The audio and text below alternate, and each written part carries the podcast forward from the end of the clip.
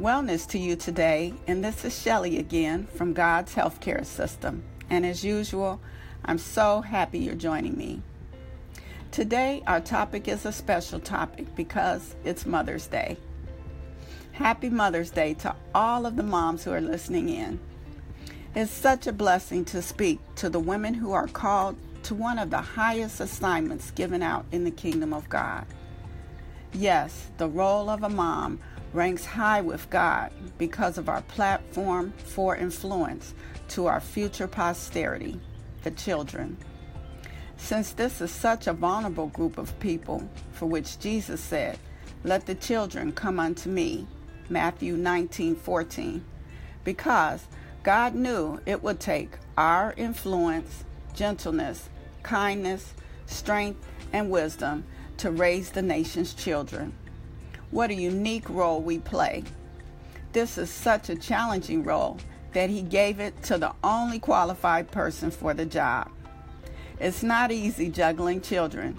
Trust me, I know. I'm a school nurse and a grandmom, and it's nothing better than helping a student who has fallen on the playground and requires first aid and an empathetic ear, and squeezing those grand sugars just because they said they love you. Wow. The scripture that I've chosen for you today comes from Proverbs 31 and verse 25 and says, Strength and honor are her clothing, and she shall rejoice in time to come.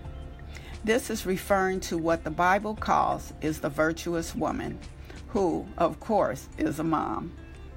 Yes, God gives her strength for the journey for her physical well being, honor for her emotional well being, and the joy to rejoice as her spiritual clothing.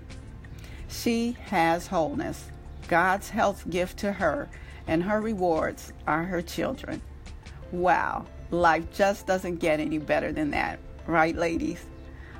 Dear moms, my challenge for you today is to just enjoy it all and to read chapter in Proverbs 31 about who you are in the kingdom of God. My prayer for you is that you will be queen for a day. You will wear a crown of glory and honor laden with the rubies for which you are far above their worth, and you will have health all the days of your life. You are a wealthy woman. To be blessed with more teaching about the God who has set you upon high at his right hand, visit my website www.godshealthcaresystem.com.